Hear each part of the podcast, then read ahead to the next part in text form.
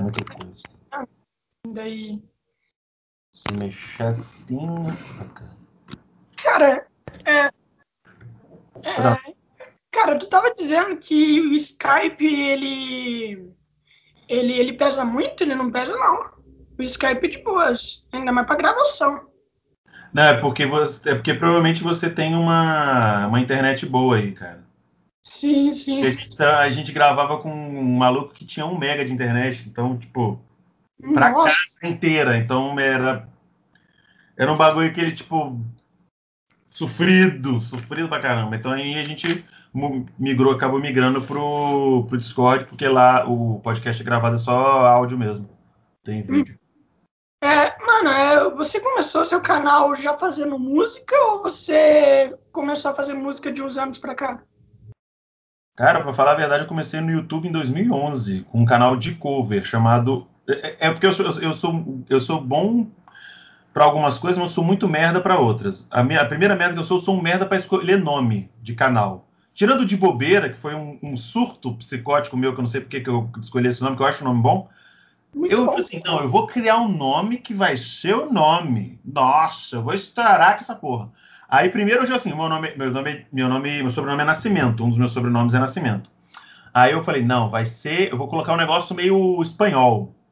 Por quê? Não sei, foda-se. Aí ficou lá, El Nascimento, seria o Nascimento, né? Beleza. Aí eu falei, não, porque era Nascimento do canal, essa coisa de adolescente, de jovem na faculdade, fumar maconha, essas coisas, né? Pra ser conceitual.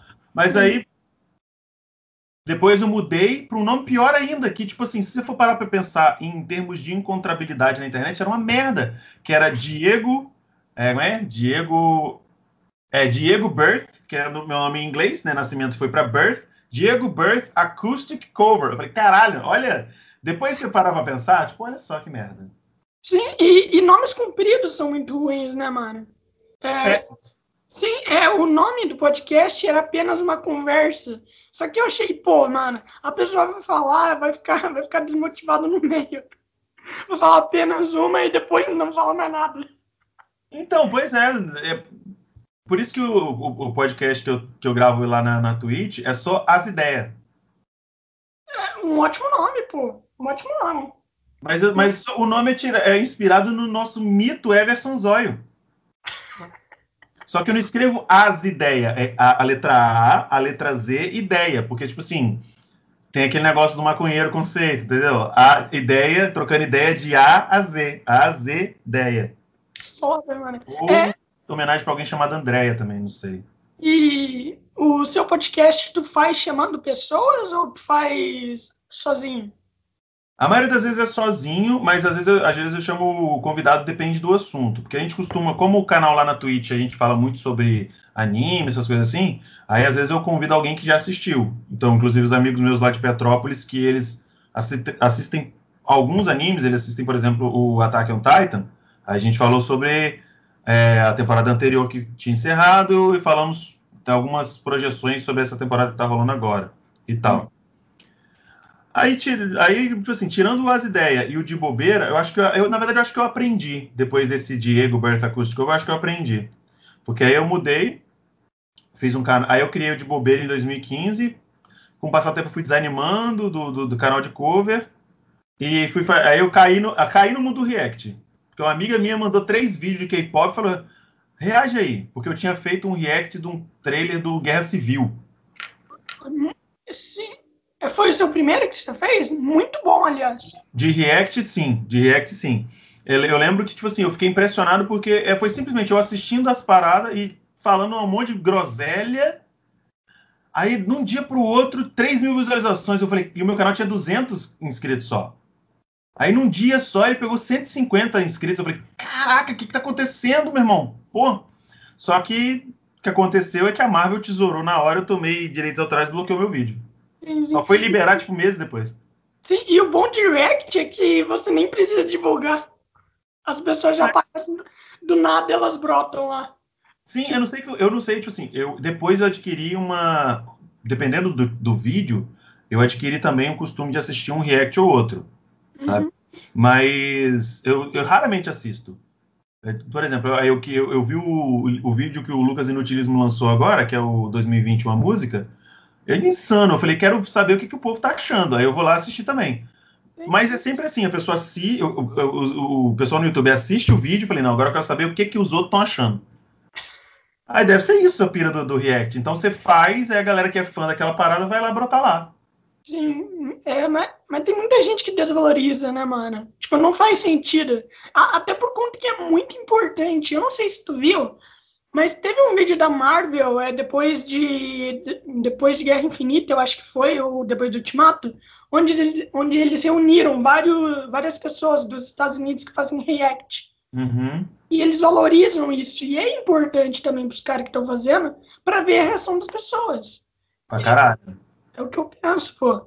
E não, me diz uma coisa, eu não entendo, tipo assim, você faz também, você reage a episódio e tudo mais, mas você não tem medo de levar strike?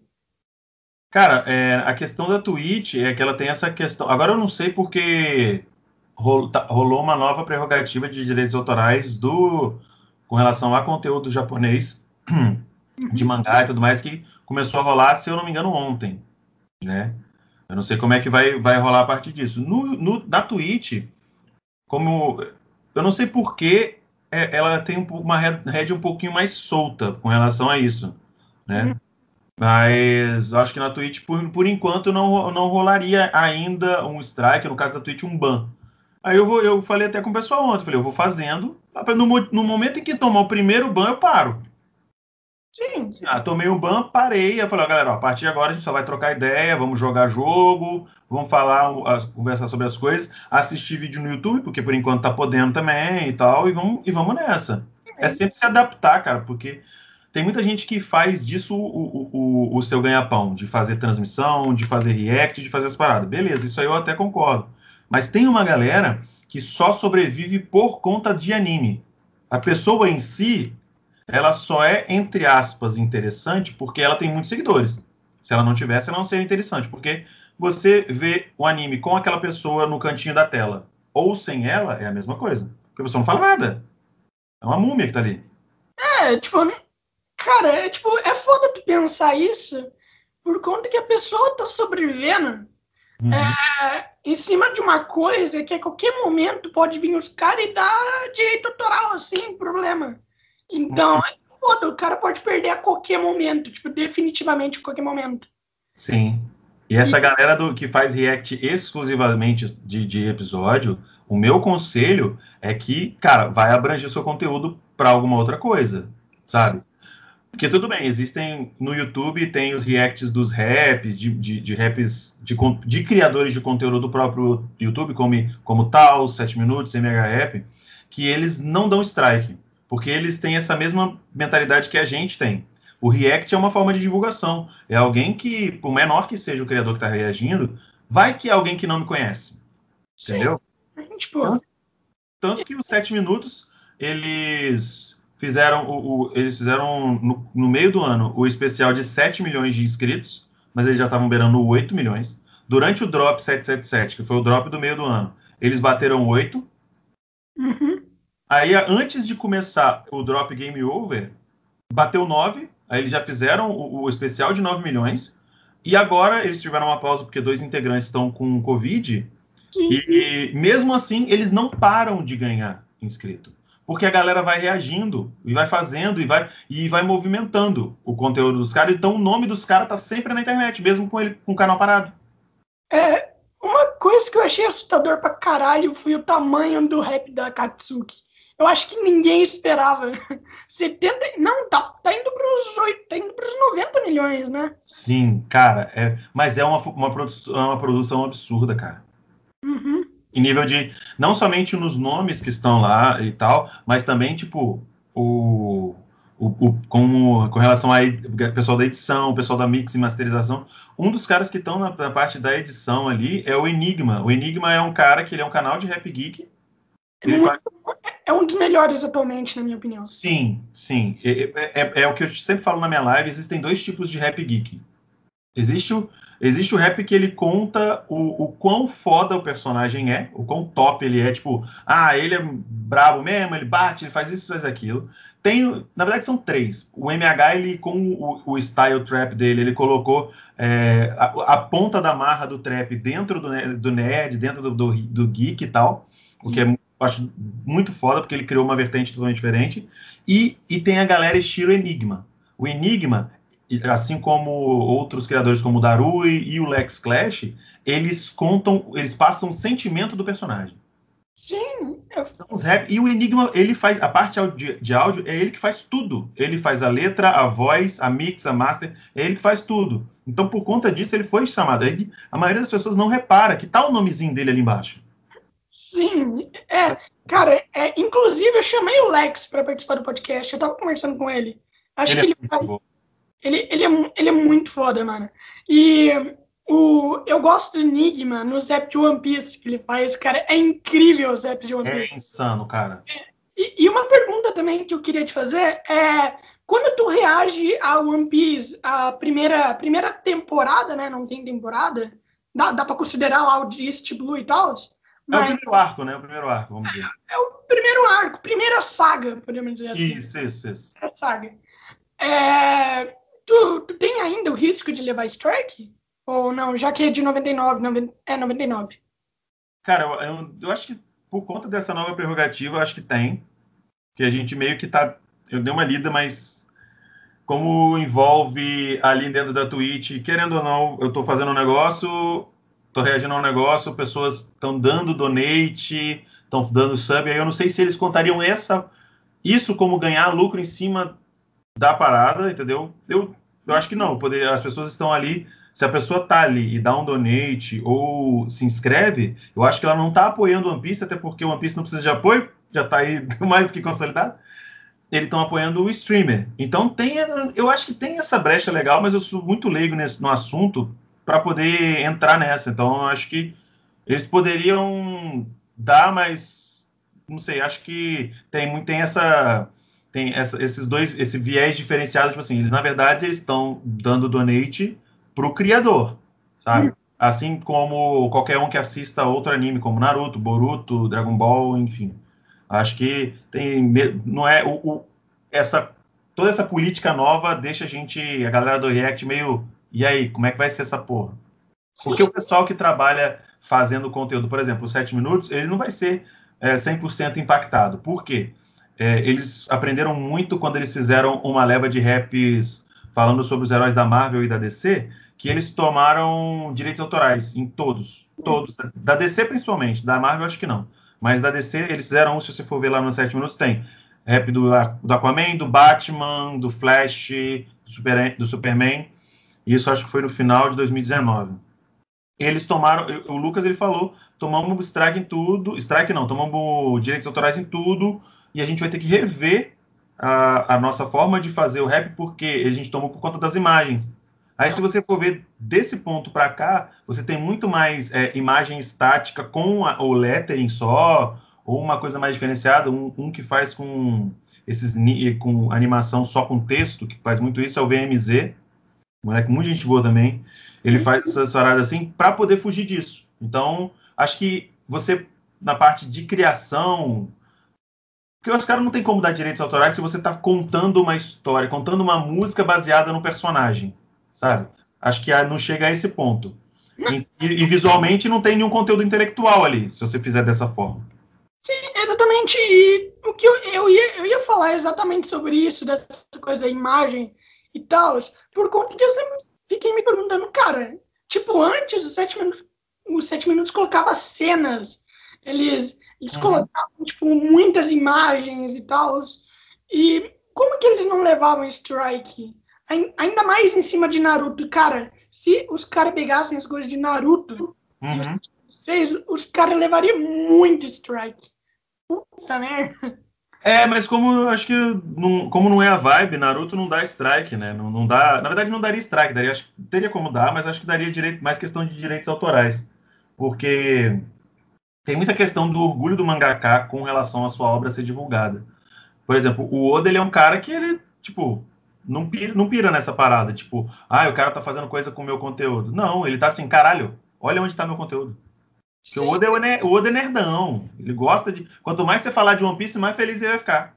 Sim, sim, cara. Tu tá falando das políticas, né, da Twitch e tudo mais. Eu tava assistindo hoje um react de One Piece do arco de Punk Hazard, que é lá na cena do LoL e tal, quando tem aquela musiquinha, sabe? Quando o LoL aparece lá em Punk Hazard e tal. Daí no meio do podcast aparece música live mutada por direitos autorais, por conta da música que aparece em One Piece. Ficou mutado por um tempo por conta daquilo. Sabia? Por conta da música. Essa é nova pra mim, eu não tô ligado não. É a live do Sociali não usando, acho que é, pô, que nome confuso. Ah, sei de qual é, sei quem é. Confuso, a live do Vavá, é bem... da live do Vavá. Mas é como é quando é propriedade intelectual de áudio, os caras acham que são mais cri-cri com isso. Sei lá, não sei qual é, porque não envolve só o criador do anime, né? Normalmente envolve todo uma produtora, um músico, um compositor e tal. Então, talvez, por ter mais camadas, aí a probabilidade de você tomar um strike, um direitos autorais ou alguma coisa do gênero deve ser maior, com certeza. E qual seria a diferença, basicamente, tipo, tu pode ver uma série, mas tem muita gente que assiste filme também, mas, tipo, você só pode ver filme se for de tal ano. Ou pode ver qualquer tipo de filme, assim. Quanto que os caras são corajosos também. Os caras, eles estão meio que... A maioria das pessoas que fazem muita coisa, que fazem muito react de filme ou de série, é uma galera que não é tão gigante. Você não vê, por exemplo, a Alanzoca fazendo live disso na Twitch. Sim. Ou o Gaules, ou o Yoda. Porque qualquer coisa que eles fizerem, a Twitch automaticamente vai saber. É uma galera que eu acho que se pá, não deve ser parceira ainda. Deve ser só ali afiliado... Tá nesse nível ainda. E que eu vi de filme e série, o pessoal aproveita essa parceria Twitch com a Amazon e pega coisa que tem no catálogo da Amazon Prime. Nossa. Eu já cansei de ver live de The Boys, por exemplo. E olha que The Boys, putz, não deveria poder fazer live de The Boys. Não. Plataforma adulta, porque, putz, é sinistro. Em todos os sentidos não deveria, tanto em direitos autorais, tanto na violência. E entre outras coisas, né? Violência é mais 18, conteúdo sexual e tudo mais. Só aquela cena do Homelander tomando leite já deveria dar ban. Putz. Pois é. Cara, que sanguinolenta, velho. Nossa. Velho, o que eu tô reparando muito em One Piece também é que, tipo, One Piece é famoso pra caralho, eu nem deveria falar isso, todo mundo já sabe que é famoso pra caralho. Mas aqui no Brasil as pessoas não viam muito, pelo menos é isso que eu achava.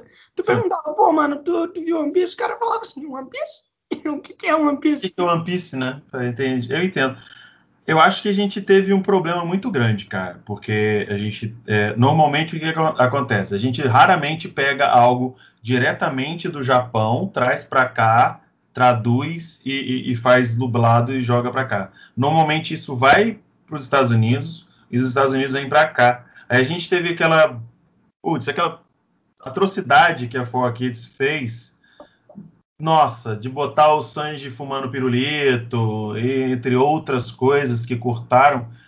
E por conta disso, o próprio Wendel Bezerra, numa live que ele fez no canal dele, ele falou que ele não gostava do Sanji. Ele não gostava, ele não achava. Ele achava que o Sanji era um personagem esporádico, que aparecia uma vez na vida, outra na morte. E é porque ele realmente não conhecia. Ele não conhecia.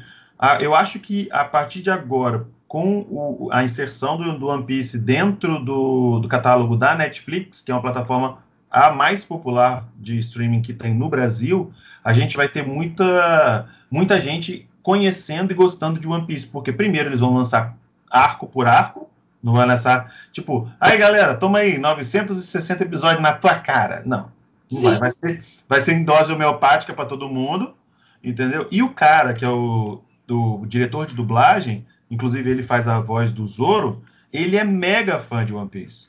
É o, pelo que eu me lembro, é o Glauco, né? É o Glauco. Eu acho que é, eu não lembro, não gravo o nome de dublador. E eu acho que isso vai favorecer demais. Tirando o fato dele ter mudado, eu sei, todo mundo vai falar, ah, mas essa é a tradução correta. Desculpa, gente, eu sou o cara que assistiu One Piece no site da OPEX. Então, o Mihawk, ele é olhos de falcão, ele não é olhos de gavião. Eu sei que Taka é gavião, eu sei que é a tradução, beleza. Mas é olhos de falcão, pra mim faz mais sentido, sempre fez. Tava lá escrito na minha tela desde 2010, quando eu comecei a assistir One Piece, tá ligado? Então é Takanami, pra mim, sempre vai ser Olhos de Falcão. E quando eu ouço Olhos de Gavião, me dá um negócio assim. Tem um negócio errado aqui. Sim. Mas eu acho que é isso que atrapalhou a popularização de One Piece e valorizou a de Naruto. Porque Naruto caiu e teve episódio até no SBT, cara. Entendeu? Sim. Só que, se você for... Eu cheguei a assistir alguns. Teve episódio do Shuninchiken, né? Do Exame Shonin. Da luta do Kiba contra o Naruto, que dos 25 minutos do episódio, eles cortaram 15. Porque é a cena que o Naruto espanca o cachorro, que o Naruto sangra igual um porco morrendo, não bate. Então eles cortaram muito. Passaram, nesse dia eu lembro que eles passaram 2 episódios num dia só, porque cortaram muito. Nossa. Com a censura. Sim, e a luta já é horrível. A luta já é horrível. Cortar. A luta me dá agonia, porque são 2 ruins, né? É, nossa, velho. É 2 ruins. Mano. E se a gente soubesse o que tava por vir depois, que era Lee versus Gaara, putz, a gente ia falar assim, mano, o que esses caras estão fazendo aqui? É, mas se tu pensar bem, os personagens de Naruto, quase nenhum é desenvolvido direito, mano. Nenhum. O Naruto, eu até comentei isso uma vez com uns amigos meus, o Naruto, ele é um excelente anime até o arco do Exame Chunin. O começo de Naruto, ele é melhor até mesmo que o começo de One Piece. O começo de One Piece é um pouco arrastado, você conhece pouquíssimos personagens. Enquanto o Naruto é, dale, toma aí, ó. Vai conhecer Chunin, Genin pra caramba, toma aí todo mundo, e é isso. Aí você fica assim, caraca, que legal. Só que depois da ladeira abaixo. O problema de One Piece é mais por conta dos arcos ruins. Teve o primeiro lá, foi o arco, eu não sei se eu posso considerar o Vida em Morgans como um arco separado, não sei se posso considerar apenas um arco, acho que não, né? Acho que não. Acho que é alguma coisa, são episódios, é alguma coisa. E daí depois vem o arco do Bug, que é horrível. Uh-huh. Depois vem a do Usopp, que, meu Deus, velho, é péssimo. É arrastado. A animação já não... E o traço de One Piece, ele não é um traço mangá, truzão mesmo, que a gente tá acostumado.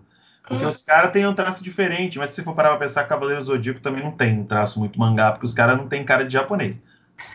Aí eu sei lá, cara, eu concordo, mas eu não sei o que me fez. Eu acho que foi hype de amigo meu, que falou assim, cara, vai até o arco de Kobayashi, que é a Ilha da Nami. Sim. Ali você vai ver se você vai assistir ou não vai assistir One Piece até o final. E, mano, realmente é um divisor de águas. O background da Nami e, tipo assim, o desenvolvimento e finalização desse arco é insano, cara. É insano, é foda demais. Sim. O que me pegou foi Logtown. Logtown é incrível, mano. Você foi mais além ainda? Sim, o Smoker, o Dragon. Ah, sim. A coisa do Zoro com a espada, ele assim, daí a espada passando, foda.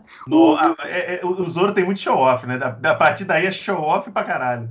E o Usopp versus aquele Papai Dead lá. O duelista lá, né? Que duelou contra o pai dele, o pai do Usopp, e a Usopp ganhou dele e tal. Ele é da hora, pena que é filler. Eu queria que ele fosse canônico, seria da hora. Pra mim, é tipo assim, dentro de One Piece, é muito engraçado que tem muita coisa que eu assisti em One Piece que depois que eu fui descobrir que era filler, né? Porque é tão bem feito, né? O Oda, ele coloca isso de forma tão sutil, essas transições, que a gente fica assim, caralho, olha aí. O bagulho não era cano? Não é. Então tá bom. Sim, na verdade, eu achei que o arco do G8 era canônico, até depois de eu acabar. Também tem aquele filler onde todo mundo perde a memória. que, meu Deus, aquele filler é muito bom. Aquele filler de One Piece, você se lembra? Não, porque muito tempo, cara, esse eu não lembro não. Qual que é? É um cara, é uma criança que ele tem uma concha e daí todo mundo perde a memória, menos a Robin. Nossa, eu tô zero lembrado dessa parte. É muito bom, por conta que, tipo assim, a Robin, ela tem que unir todos os chapéus de palha, né, antes dela. E daí, tipo assim, ninguém se conhece. Ninguém se conhece lá. E eles estão num barco... Ah, pode crer, pode crer. Pô, realmente ele é muito bom e é filler, né? Sim, em compensação, sim. O arco do Fox é canon, e aí? Como é que a gente faz? Nossa, eu achava que era filler. Eu também achava. Até olhar no mangá, eu falei... Eu sou um palhaço. Eu sou uma piada pra você, Oda. Eu sou uma piada pra você. Que, né? Bizarro. Você viu um filme que tem o Fox? Não, eu até hoje, inclusive, é uma falha minha. O único filme que eu vi foi em live ainda, que eu vi o filme Gold, né? Que é aqui do Grande Tesouro lá, quando o Kiko aparece no Piece. Aí, inclusive, eu até faço, por conta de gostar muito de One Piece, lá nas lives eu tenho... A segunda-feira é o que eu chamo de One Piece Day, que é quando a gente tá assistindo desde o começo. Aí, até a sugestão da galera lá, que é mais assídua, falou, pô, o que você acha de você pegar, quando você terminar o arco e chegar até um ponto que entra o filme, você entra e assiste o filme, já que você não assistiu nenhum. Falei, beleza, bora fazer assim. Aí a gente tá, aos poucos, aí, assistindo. A gente não tem pretensão de correr com isso, mas é sempre bom rever. Inclusive, essa coisa de One Piece Gold, eu acho que a Netflix vai cometer um erro, por conta que, aparentemente, naquela live que fez lá com o Glauco Marcos, acho que é esse, o dublador do Crocodile, né? A gente já sabe quem é. E o Adriano Tatini, que é o dublador do Zop, eles falaram que ele já tem a dublagem pro Spanda, pro Rob Lucci, pro Sabo, mas esses três personagens são de One Piece Gold. Esses três personagens, eles... Tem One Piece Gold, ele já tem, tipo assim, ele só tem desses três. E esses são exatamente que estão no filme. Sabe? Não, mas é tipo assim, eles falaram isso porque são personagens. O Sabo, ele aparece muito, muito, muito, muito mais pra frente. Mas em compensação, o Rob Lucci, apesar de ele aparecer bem mais pra frente, ele aparece em Water 7, né? Sim, mas, pô, o Sabo, já tem dublagem pro Sabo. Não, tem dublador, o cara... É porque você tem que entender que o fato do Glauco ser fanboy, ele vai ter isso. Ele vai ter isso. Não, eu quero saber quem são os icônicos. Vão trazer os caras, vão chamar os caras. E já amarra quem ele acha que vai ser foda. Sim, ele sim. Como tem muito, muito personagem, né? Ele deve estar fazendo agora...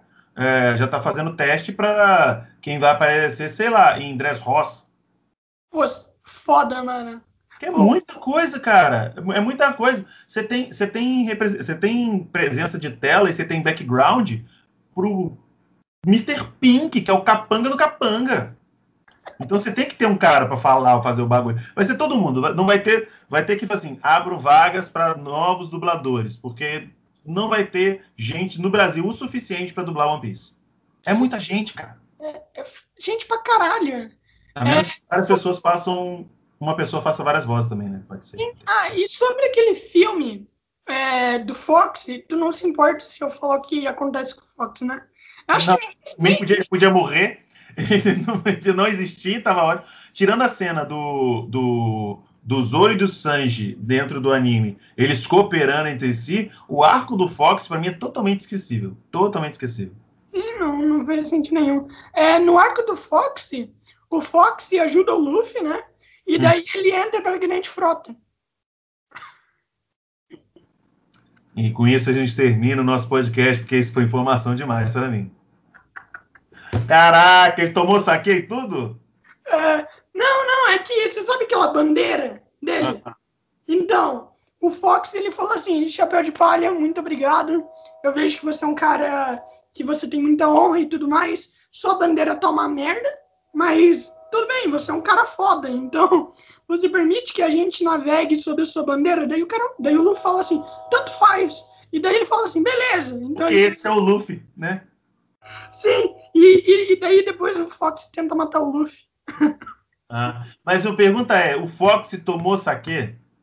Não. Então ele não faz parte. Não tomou saquê, não faz parte.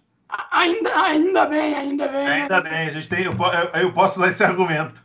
Porque não tomou saque não faz parte. E é outra parte que é sensacional. Dressrosa, pra mim, é o segundo melhor arco que tem em One Piece.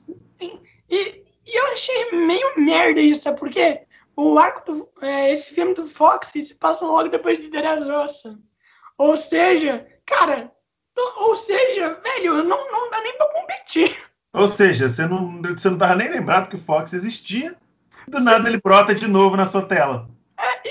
Tipo assim, não dá pra competir, mano. Como é que você vai competir com os caras? O Luffy vai aceitar lá uma luta, usa o Gear 4, pronto, acaba com todo mundo que tá lá.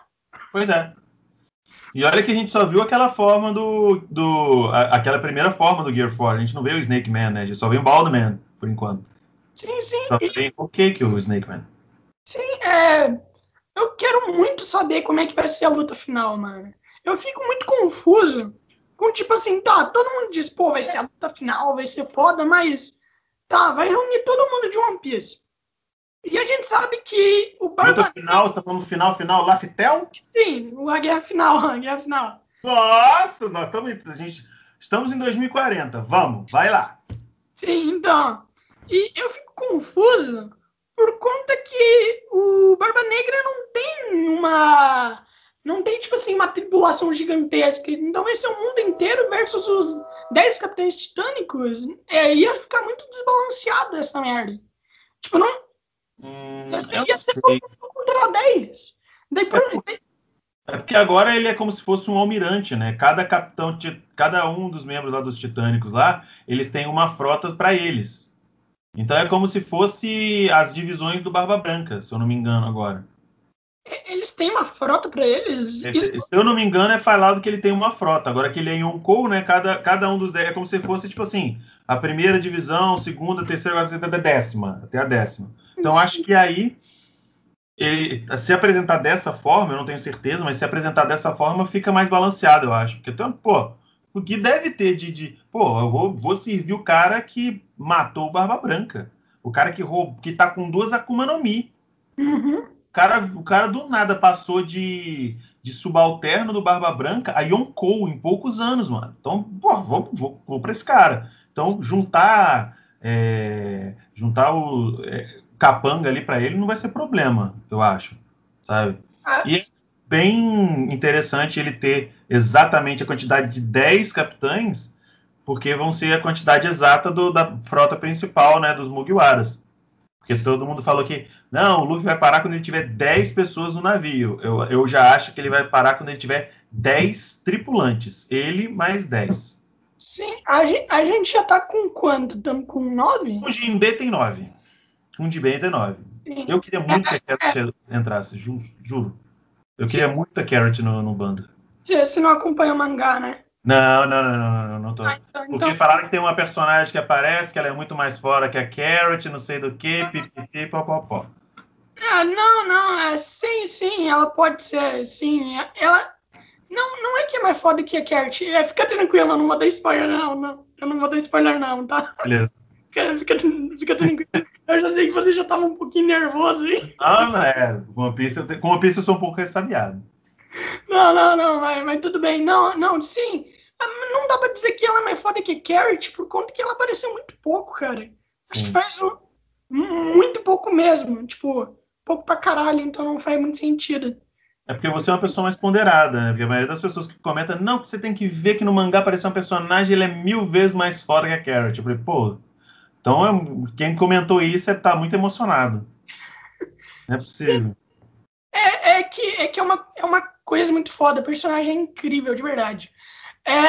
Tu viu o episódio recente de One Piece? Tu assistiu ele? Sim, a animação, putz, incrível, cara. Nossa, o que é aquilo? Se for daquele jeito pra aqui pra frente, aquilo tá muito surreal, velho.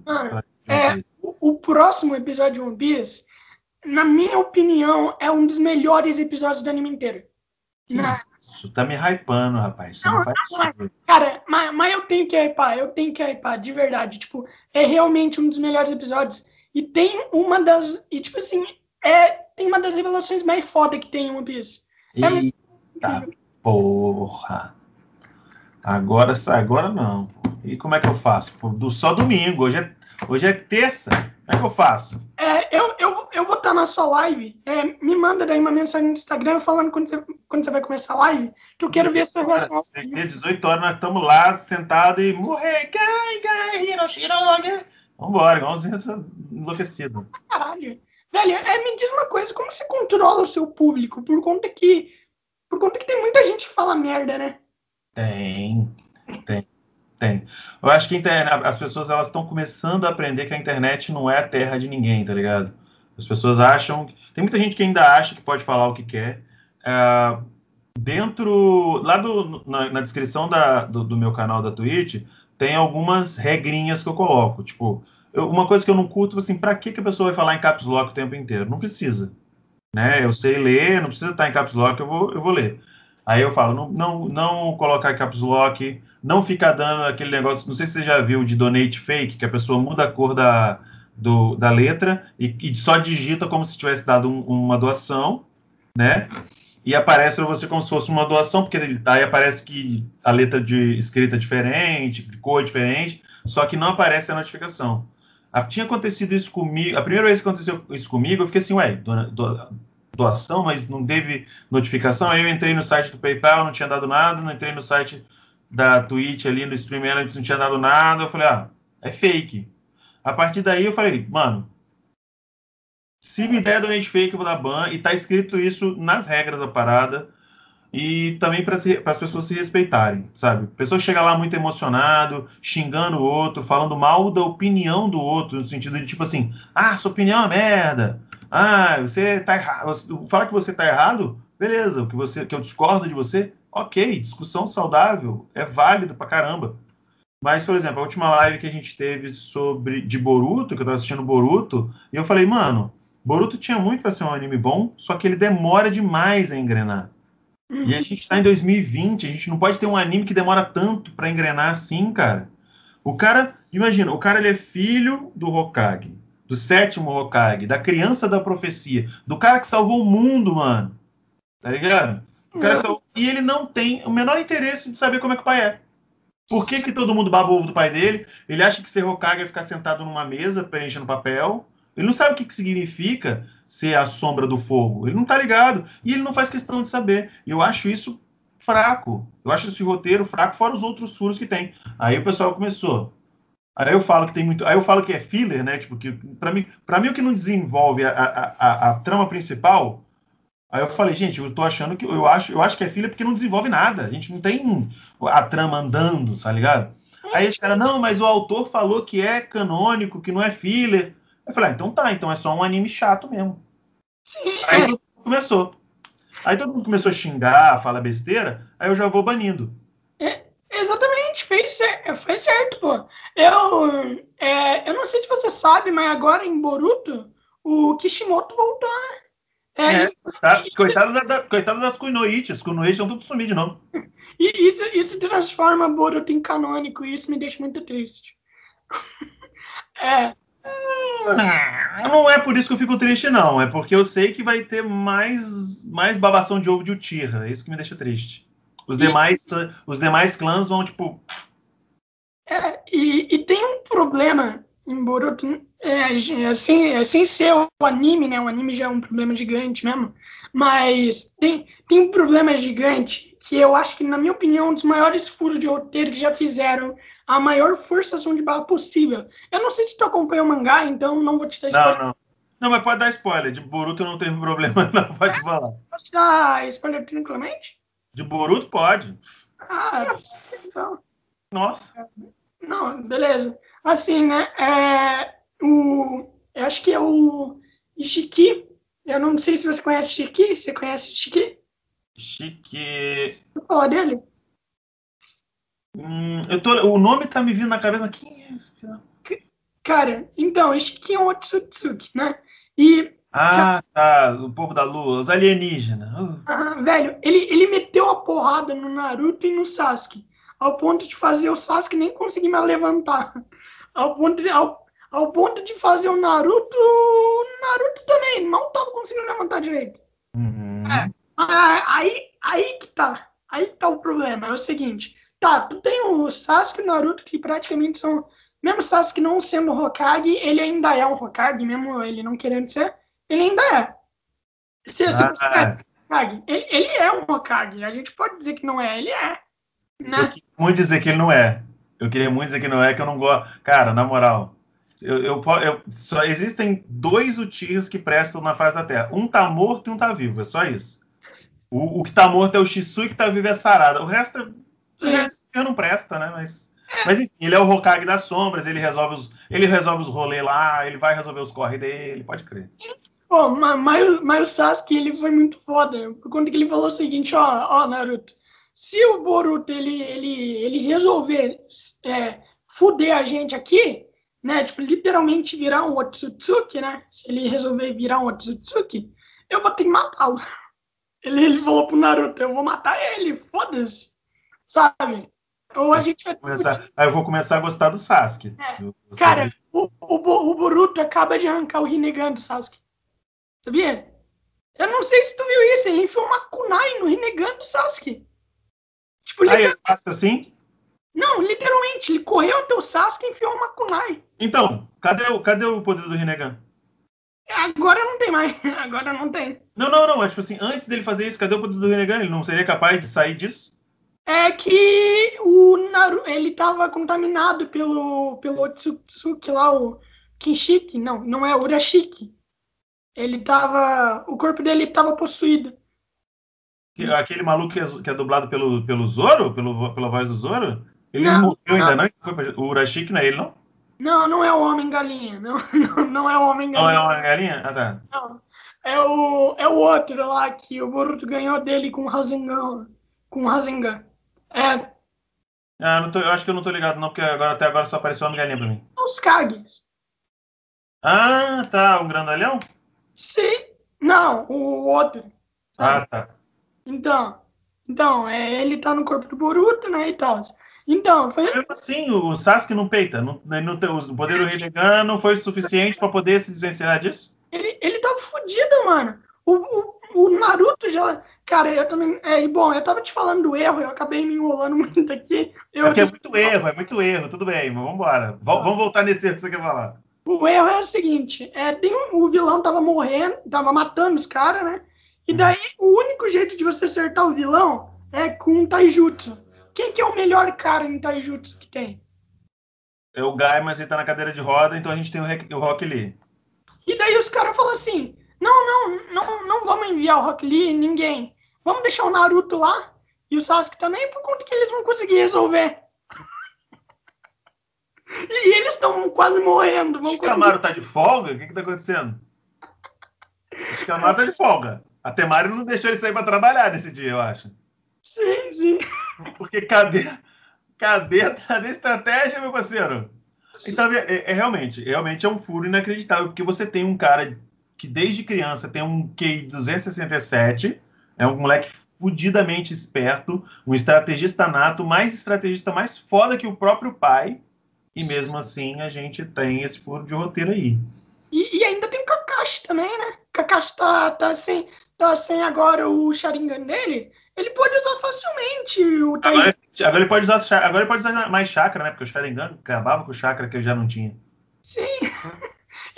Sim, e o pessoal sempre fala que, nossa, o chakra do Kakashi ele não tem chakra. Mano, nunca acabava, velho. Nunca acabava. Mas é porque ele, tipo assim, vamos combinar. Pra ativar o Sharingan, você tem que ter um chakra considerável, principalmente porque é um bagulho que não faz parte da genética dele. É um negócio implantado. Então acho que devia consumir uma quantidade absurda de chakra. A única coisa que eu fico bolado é que o Kakashi sabe Miljutsu, e aí ele só faz Haikiri e parede de pedra. É só isso que ele faz. Sim. E a parede de pedra, ele só começa a fazer no Kamui. No final do Shippuden. Antes disso é só Haikiri. Sim, e ele demonstra uma vez pro Naruto fazer o Kagebunshi, falando assim, ó, só consigo fazer isso aqui, ó. Pum. 4 Kagebunshi. É o máximo que consegue fazer. E é isso. E ele também tem o Rasengan, né? Mas ele nunca usa. Pô, nunca poderia usar o Rasengan. Cadê? Ele podia fazer um Raiton, um Rasen, Raiton, sei lá, completo, né? Que tem o do Boruto que é incompleto, mas pelo menos onde eu tô é incompleto, né? E ele poderia fazer uma mistura de Raiton com um Rasengan. Ele tem habilidade pra isso, fazer um jutsu de rank S.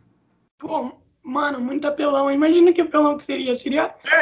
Imagina, se a bola do Raiden do Mortal Kombat unindo pra lá e pra cá, batendo com uma Beyblade e destruindo todo mundo. Seria foda pra caralho, mano. Inclusive hoje, eu acabei, antes da nossa gravação, eu tenho o nosso podcast Lá As Ideias, a gente tá com um quadro, não é bem um quadro, né? A gente transformou isso, depois a gente vai fazer outros tipos de episódios também, que a gente chama de Melhorando o Anime. O que é Melhorando o Anime? A gente pega um anime em si e a gente vai modificando certas coisas e tapando certos furos. A gente fez um piloto com o Hunter x Hunter, né, que é do Togashi. Uhum. Aí todas as pessoas vão achar que eu sou hater, porque a maioria das pessoas acha Hunter x Hunter o suprassumo da vida. Sendo que eu vou falar uma coisa. Desculpa você que é fã de Hunter x Hunter. O Togashi ele só fez uma coisa boa na vida. Se chama Yu Yu Hakusho. Cara, oh, me diz uma coisa sobre Yu Yu mesmo. Que é o seguinte, eu assisti um pouco, mas o começo é bom mesmo. Quando ele tá descobrindo lá os poderes dele. Tu acha que é bom aquela parte? Eu acho interessante, cara, mas eu até coloquei como na lista para reassistir com a galera, principalmente porque a galera que tá comigo lá na live, eles são muito novos, então eles não conhecem o Yu Hakusho pela dublagem da manchete. Que pra galera que manja, que conhece anime dos anos 90, é um negócio que é totalmente, é um nível de localização de dublagem totalmente disruptivo até hoje. Algo que chegou perto disso é a dublagem do One Punch Man. Sabe? Só que, mano, me desculpa, mas o One Punch Man não tem ninguém cantando funk no meio do episódio. É sério, é inacreditável. Por exemplo, na época tinha um hit de funk que o refrão da música era todo mundo cantando "Ah, eu tô maluco". Né? "Ah, eu tô maluco". Aí no meio do torneio das trevas, né? Numa partida do time Toguro, os yukais que estão na plateia, na arquibancada, começam a gritar: "Ah, eu sou Toguro! Ah!" Mano, olha isso! Os caras, eles fazem umas localizações BRzaça, que se você fosse colocar isso, sei lá, para português, de pessoal de Portugal assistir, talvez eles não achassem tão engraçado, porque é a coisa pra gente. E é isso. E é um nível muito absurdo de...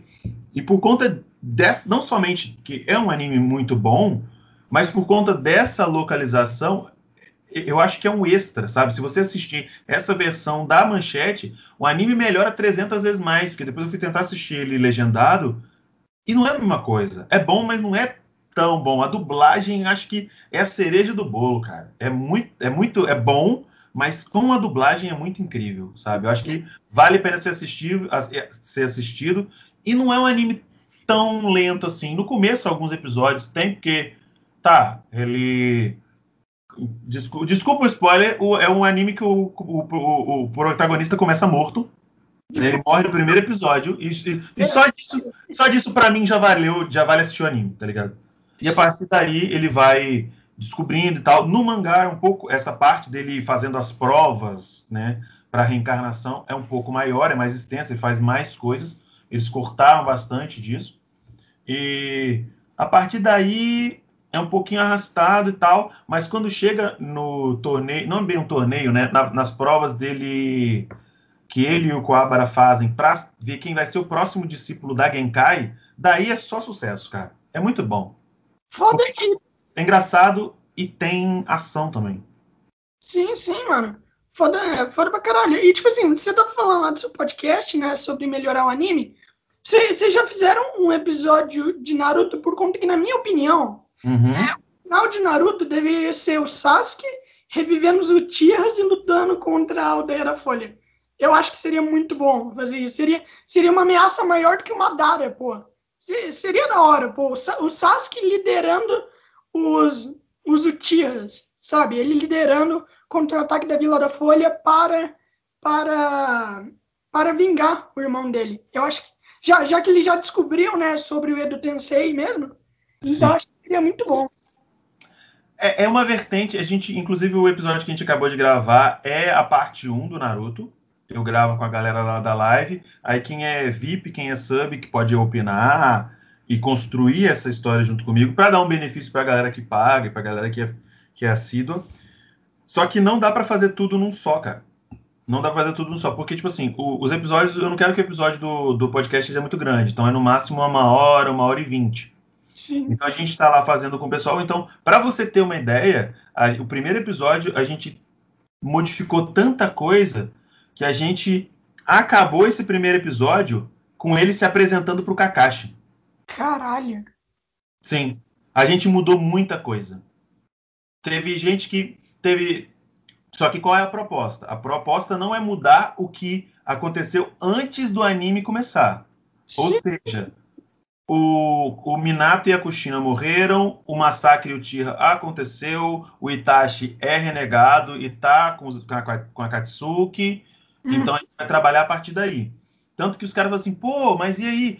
Quando que o massacre vai acontecer? Eu falei, vai, porque tem que ser igual, sabe? Tem que ser difícil. Eu acho que dando esse nível de dificuldade, porque, tipo assim, existem vários furos de roteiro dentro de Naruto. Sabe? Vários furos de roteiro. A primeira coisa que eu acho totalmente incoerente, e eu só fui ver isso graças a um vídeo do Voice Makers, né, o canal Voice Makers, que o Toby Responde, mais recente, que eu achei muito engraçado. Primeiro foi o plano da Lua no final, que eu rachei de rir, achei incrível. Mas como é que vocês vão fazer o Tsukuyomi infinito se só é a noite e metade do mundo, né? Aí eles, tipo, chama o Revive Madara lá e que vão refazer essa porra que dá merda. É terra plana, mano. É terra plana, a terra de Naruto é plana, assim como a nossa, exatamente. Aí os caras... Outra coisa que eu fico pensando é, tipo assim, que o próprio personagem, né, o dublador do Toby lá no Voice Makers fala, é que o Danzou, ele não existe, ele não aparece no Naruto clássico. Ele só aparece no Shippuden. Aham. E por que ele aparece no Shippuden e não no Naruto clássico? Por conta que os caras não tinham feito. Eu acho que não, assim... Sabe qual é a minha teoria? Eles não conseguiram... O Kishimoto ele não tinha atinado que o Hiruzen, né, o nosso não tão querido Sandaime, junto com os conselheiros, organizaram o maior genocídio de inocentes dentro de um clã. E o cara desse, ele não pode ser considerado o verdadeiro shinobi. Sendo como ele falou. Fora isso, tem as passadas de pano que o Hiruzen sempre deu para as experiências do Orochimaru. O Orochimaru torturava cidadão de Konoha, torto e direito. E o cara vai dizer que Konoha é a família dele? Porra.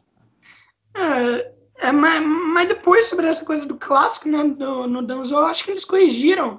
Eu não sei se foi um filler mesmo, mas pelo que...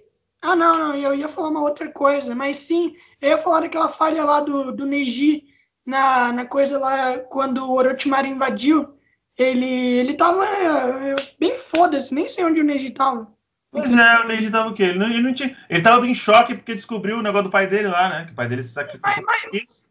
Sim, mas e daí? Ele tava em choque, a criança tava em choque. Então, esse tipo de coisa que a gente busca, esse tipo de buraco que a gente busca tampar, tá ligado? Por exemplo, uma coisa que a gente, só para dar um pequeno spoiler do que a gente colocou lá, tanto os dois conselheiros quanto o Sandaime foram de base. A gente matou eles. Sim. Eles foram executados por conta de negligência com o Naruto, dele não ter ajudado, porque ninguém sabe. Ele aparece ali numa cena meio que ferido, mas vamos combinar? Você está querendo me dizer que 2 Hokages não tancam o Obito com 14 anos? Tancam totalmente. Fácil, tancam. É o que eu falei. Eu falei numa live bem antiga. Eu falei, galera, o agulha é o seguinte. Vocês acham que o Obito, sem contar que ainda tinha nessa época, com 14 anos, eu acho que nessa época o Itachi já estava na Nambu, velho. Sim. Sim. Então, você tá querendo me dizer aqui, com Itachi, Kakashi com Sharingan já, Yondaime e Sandaime não vai tancar o Tobi? O Obito? Pelo amor de Deus. Então, é muito fácil. O Kishimoto claramente tem uma predileção pelo clã Uchiha e ele esquece todos os outros. Todos os outros clãs, inclusive o clã Senju, que é o clã fundador de Konoha, e o clã Uzumaki. Sim. A esposa do Hashirama era a Uzumaki. Sim, exatamente. E, mano, sobre aquela coisa do Shisui, os caras poderiam ter vivido Shisui, né? Os caras poderiam, e depois era só transplantar um olho nele. É, ia nascer... Rapaz, o Shisui com um olho só, ele tancava fazer Suzano, velho. Sim. Claro que ele fudeu pra caralho naquela luta lá contra os Ampumas, mas ele fez. Hã? O Suzano não é no jogo? Não, não é canônico, né? É no jogo. No anime aparece, né? Não deveria ser. O Suzano não deveria ser canônico, mas ele aparece, só que esse background que a gente vê do Shisui é Shippuden também. Sim, não é Naruto clássico. Então, tecnicamente, o que a gente... tá fazendo lá, certas coisas não são canônicas. O que, na minha opinião, beleza, o fato do Amaterasu existir desde o clássico, ele pode ser, porque pode ser um Kekkei Genkai dentro do doujutsu do Sharingan, que é uma coisa que o Itachi tem, que o Sasuke pode desenvolver, que é uma linhagem de sangue específica. O Susanoo, ele nada mais é do que mais um artifício do Kishimoto para dar aquela puxada de saco nos Uchiha e dizer que, tá vendo, ó, eles têm a defesa absoluta. Olha que beleza. E não é assim, cara. Você não tem... Se você cria um clã que qualquer um pode falar assim, ah, mas ele é Uchiha, ele tem Sharingan, então tecnicamente ele já nasceu foda. Qual é a graça? Você não tem dificuldade? Ué, tira todo mundo, bota os Uchiha aí. Acaba Boruto, bota o Sasuke pra passar um ano em Konoha só metendo boneco na Sakura, pronto, você já fez uma guarda inteira.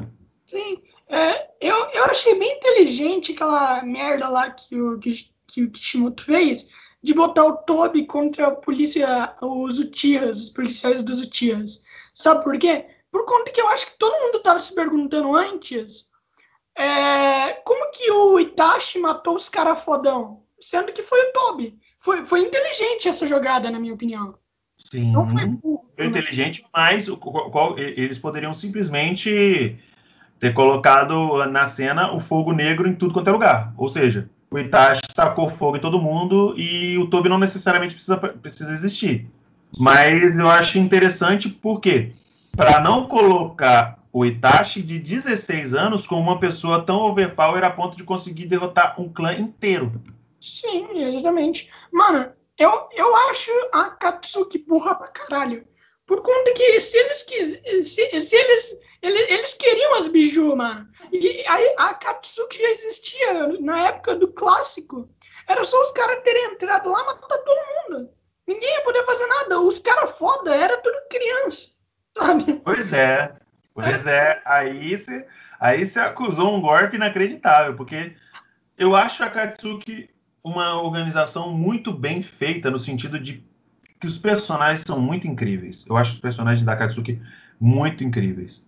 Tirando aquele negócio do Zetsu ser filho da Kaguya, que pra mim eu não precisava. Ele pode ser simplesmente um homem planta e foda-se. Não precisava nem da Kaguya. Ah, a Kaguya eu já falei, pessoal, a Kaguya vai existir? Perguntaram pra mim, eu falei, não vai existir. Não vai ter alienígena no meu anime de ninja, não vai ter. Então, porque é alienígena. A Kaguya é alienígena, é o ET, velho. O cara, o ET veio e um humano meteu um boneco no ET. Tanta mulher no mundo, o cara meteu um boneco num ET pálido. Num palmito. Sim, não faz muito sentido isso. E pior que ela é baseada num conto japonês muito famoso, né? Sim. Isso é triste. Que é da princesa Kaguya lá. Sim, mas o conto é legal. O que o Kishimoto fez realmente é triste. Mas eu... E, cara, olha... Tipo assim, os personagens que, inclusive, poderiam ser muito bem abordados. Eu queria muito saber sobre a história dos personagens de Naruto. até dos próprios genins iniciais ali que a gente conhece, pessoal do time 10, do time 8, do time 9, que a gente conhece pouquíssimo. A gente vê o quê? O background por conta do exame Shonin. A gente vê o background do Neji, a gente vê o background do Rock Lee, beleza, mas depois eles nerfam o Rock Lee e o Neji num nível inacreditável, e a gente não sabe nada sobre nenhuma das meninas que são, tirando a Hinata por conta do Neji, a gente não sabe nada das minas, tá ligado? É, Kishimoto não sabe desenvolver, pior ainda, mano. Ele é amigo do Oda, é só falar, Oda, me ensina. Pronto! Tipo assim, eles são realmente amigos, né, o Kishimoto e o Oda. E como é que pode ser duas coisas tão diferentes? O Oda desenvolve tão bem os personagens, o Kishimoto, ele tá lá, o Kishimoto, ele né? Ele descobriu que falar sobre nego com olho vermelho dá dinheiro, e falou, vamos falar dos olhos vermelhos, então. E só fala dos caras. E nem sempre ele fala, é coerente também, ele só fala. É, e tem um problema também em Boruto, que é o Konohamaru. Ele era pra ser bem desenvolvido. Era. Sim, é um moleque que com 8 anos deu um Rasengan num pen. Sim, e eu não sei se você se lembra, mas ele quase morreu pra um Zetsu. Lembra? No Boruto mesmo, aquele Zetsu grandão. Ah, verdade, sim, aquele Zetsu meio slot gigante. Fracasso, mano. Pô, mano, até a porra do Kiba consegue enfrentar um Zetsu, como se não, mano. Você tem Rasengan, você tem lá o jutsu do quarto, né? Que é o quarto é o... O Rasengan é do quarto. É o Hiruzen, o quarto, né? Não, é o terceiro. É o terceiro? É que eu sempre confundo, por conta que, tipo... Porque foi e voltou, né? É, tipo, por conta que, basicamente, o Minato era pra vir depois dele. Morreu... Veio depois dele, morreu e depois voltou, nem elegeram um quinto. Morreu e o Hiruzen ficou, então foda-se, sabe? Ele podia muito bem ser o terceiro, o Minato. Não, na verdade, tipo assim, poderia ter. Aí, em vez de voltar o Hiruzen, o Sarutobi, elege um outro, né? Sim, sim, pô. O terceiro já foi, gente. Já aposentou aí, já pendurou, já tá. Só quer fumar maconha e olhar aquela bola de cristal. Vamos botar uma pessoa jovem. Não quis voltar com o terceiro.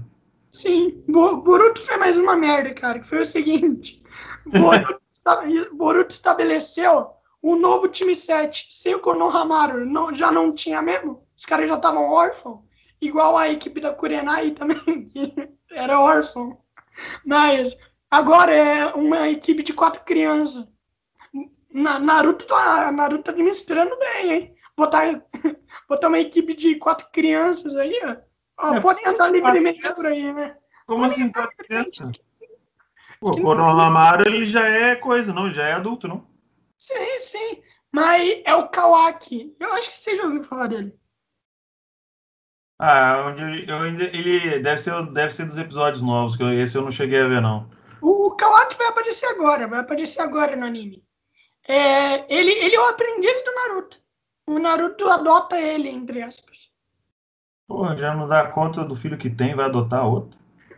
Pô, tá bom, né? Então bora aí, vamos nessa. Cara, assim, se tu quiser eu posso te dar o maior spoiler que tem em Boruto e a gente pode falar sobre isso. Mano, lança brabo depois. Antes de partir pra falar sobre a sua banda, que eu realmente vou querer falar, né? Obviamente. Mas... Tá em hiato por quase 1 ano já, por causa dessa bendita pandemia. Quase 1 ano. Bom, eu tenho certeza que tu vai achar uma merda, mas em Boruto o Jiraiya meio que tá vivo. Ah, isso eu cheguei a ver há uns tempo atrás. Tem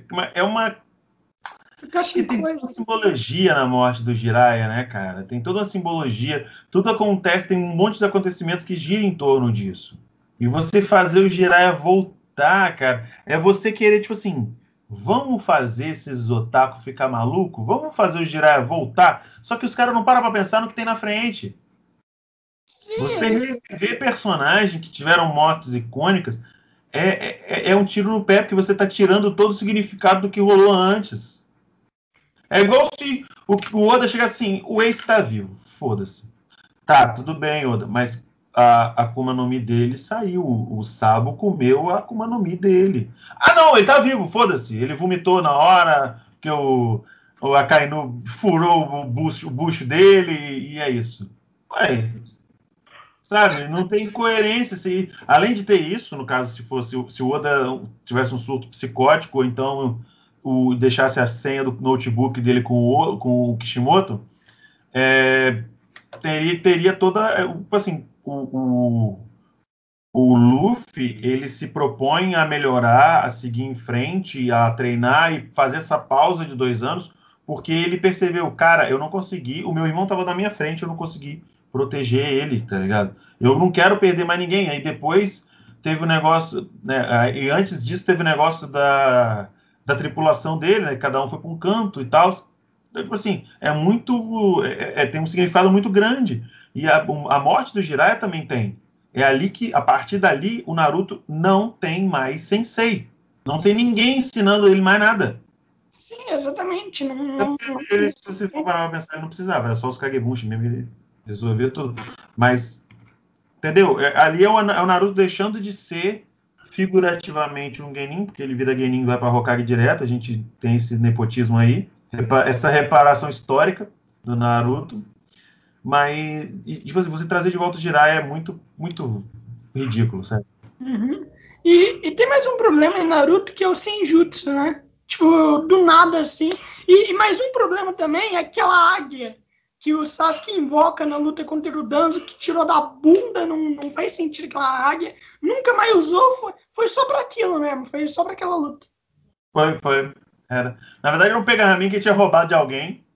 Uhum. Passou um pinguço no meio da estrada, ele roubou o pergaminho, ele, olha só, eu vou usar isso aqui, hein? Aí ele usou, acabou nunca mais, porque ele não... Porque o bagulho dele é de invocação, o jutsu de invocação dele é com cobra, não é com falcão, cara.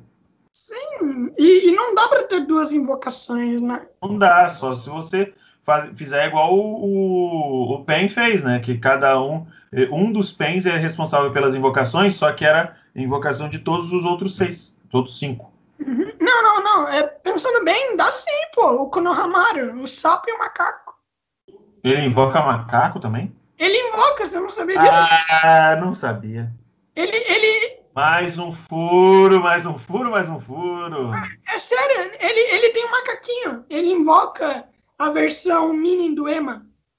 Faz mais sentido ele ter por conta da família dele como invocar o macaco do que a porra de um sapo, né? Mas vambora. Sim, mas ele também tem as 2 invocações, então... Ele tem que ser uma só. Sim. Uma só. Falou que é uma só. Aí um negócio, outra coisa que eu queria saber. Qual é... A gente sabe que o Naruto tem a natureza de chakra do futon, né? O jutsu de vento. Qual é a segunda? A segunda, eu não sei, eu realmente não sei. Porque é só futon que ele tem. Não, ele tem 2. Ele tem direito a 2, todo mundo tem 2. Você está querendo me dizer que a criança da profecia, reencarnação de Ashura, só tem uma natureza de chakra? Por que não mostra a segunda? Por que ele nunca treinou uma segunda natureza de chakra, cara? O cara foi treinado por 2 caras pica, que é Kakashi e Jiraiya. Um Sim. é um cara que com 12 anos, 14 anos já estava liderando Missão Nambu.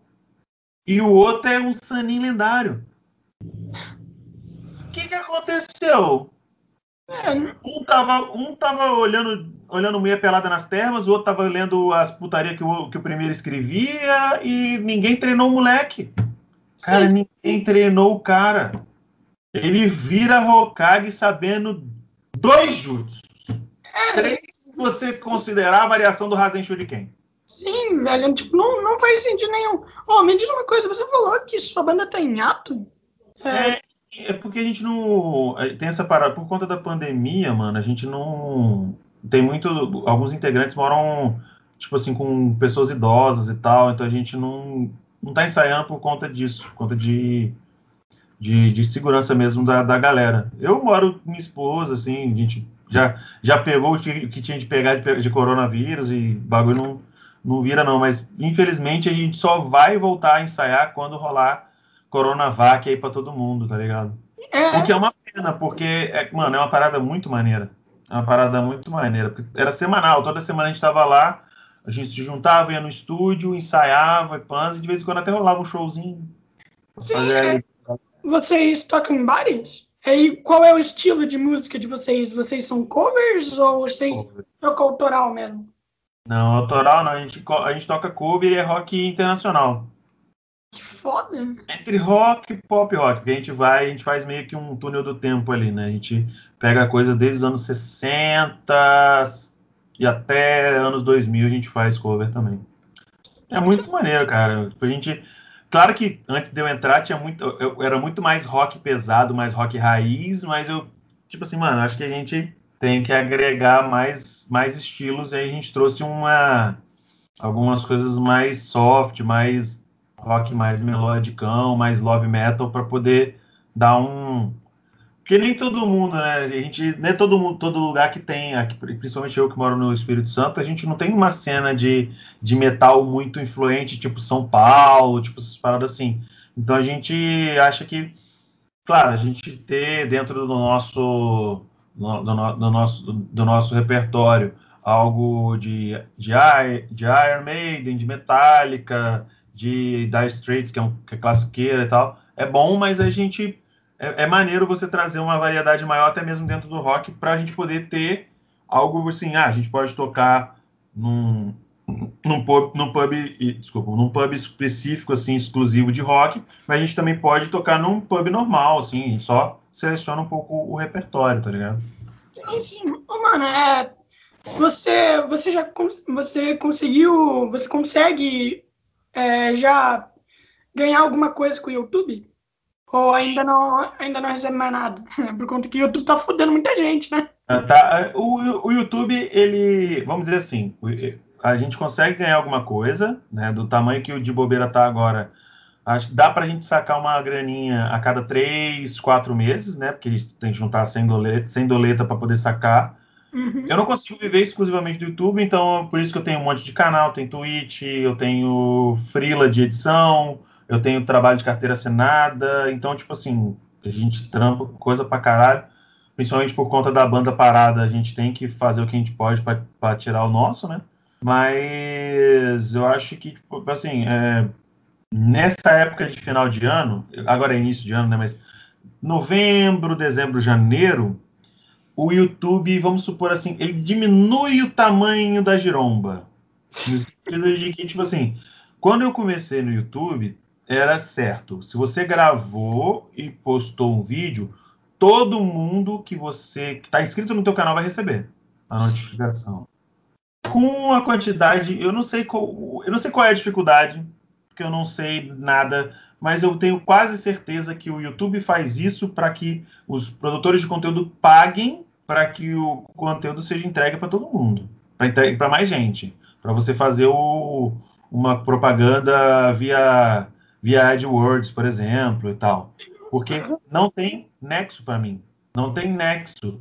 Porque, porque agora, a cada hora, são upados 772, 720 horas, sei lá, de conteúdo. Falei, tá, beleza, mas o algoritmo não é simplesmente... eu não sei qual é o tamanho do servidor, mas eu não acho que seja um PC da Xuxa, né? O servidor do YouTube. E ele provavelmente tem servidores espalhados pelo mundo inteiro. Então, qual que é a dificuldade de pegar assim, o Lorenzo acabou de gravar o podcast aqui comigo, vamos subir isso aqui no YouTube? Vamos subir isso aqui no YouTube.